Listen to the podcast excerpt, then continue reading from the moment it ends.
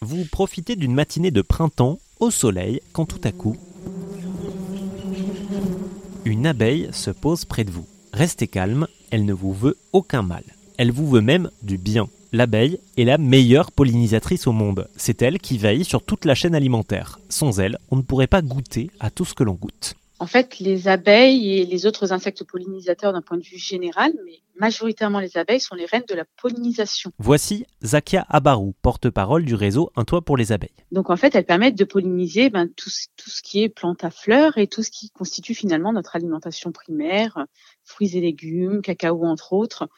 Euh, si je devais donner un chiffre, euh, c'est qu'on estime à 153 milliards de dollars le, le service rendu de pollinisation hein, par, les, abeilles. Donc c'est un service rendu, gratuitement que si nous devions quantifier en termes de, de, de, de volume euh, d'affaires, euh, ce serait un service de l'ordre de 153 milliards de dollars. J'ai profité de mon interview avec Zakia Abarou pour dresser le portrait robot de nos amis à rayures. Déjà, les abeilles, elles vivent combien de temps? Alors ça dépend, ça dépend euh, de la saison.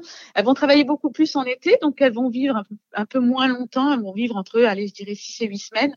Et puis durant la période d'hivernage, elles vont rester, rester emmitouflées dans la ruche et se tenir au chaud dans la colonie. Elles vont moins sur leur réserve et moins fatiguées. Donc, on estime qu'elles peuvent vivre en, général, je dirais, euh, allez, six, mois. Pourtant, dans, ce, cycle de vie, elles vont polliniser des milliards et des milliards de fleurs. Elles vont produire du miel, un excellent miel terroir, et elles vont jouer un rôle de pollinisatrice euh, phénoménal. Donc, c'est assez fort de se rendre compte de, la puissance de ce tout petit insecte qui fait que quelques, quelques centimètres. Et comment est-ce qu'elles communiquent au juste? Eh bien, elles communiquent par des phéromones, des phéromones qui leur permettent de communiquer. Notamment, euh, il y a la, fameuse phéromone de Nassanov qui leur permet de, communiquer sur euh, sur le danger euh, imminent ou autre. Donc voilà, elles communiquent via des phéromones. Bon, vous l'aurez compris, les abeilles sont des êtres d'une grande intelligence et d'une grande aide pour notre chaîne alimentaire. Il faut donc tout faire pour les aider à travailler dans de bonnes conditions. D'autant qu'elles perdent chaque année quelques 30 à 40% de leurs effectifs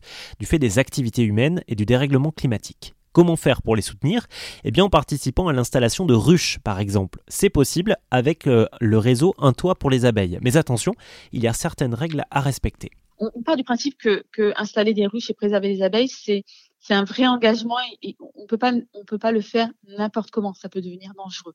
Donc effectivement on n'installe pas par exemple de ruches chez le particulier. Pour nous les ruches euh, les, les, colonies sont gérées par des apiculteurs et en milieu rural euh, et on fait en sorte de, de vraiment euh, euh, de vraiment préserver l'équilibre des écosystèmes environnants. C'est très très important. Et c'est pour ça que toutes les installations, lorsqu'elles se font notamment sur site d'entreprise, on, on, doit, on doit en faire quelques-unes quand même, euh, on s'assure qu'on ne va pas créer de déséquilibre avec les écosystèmes environnants.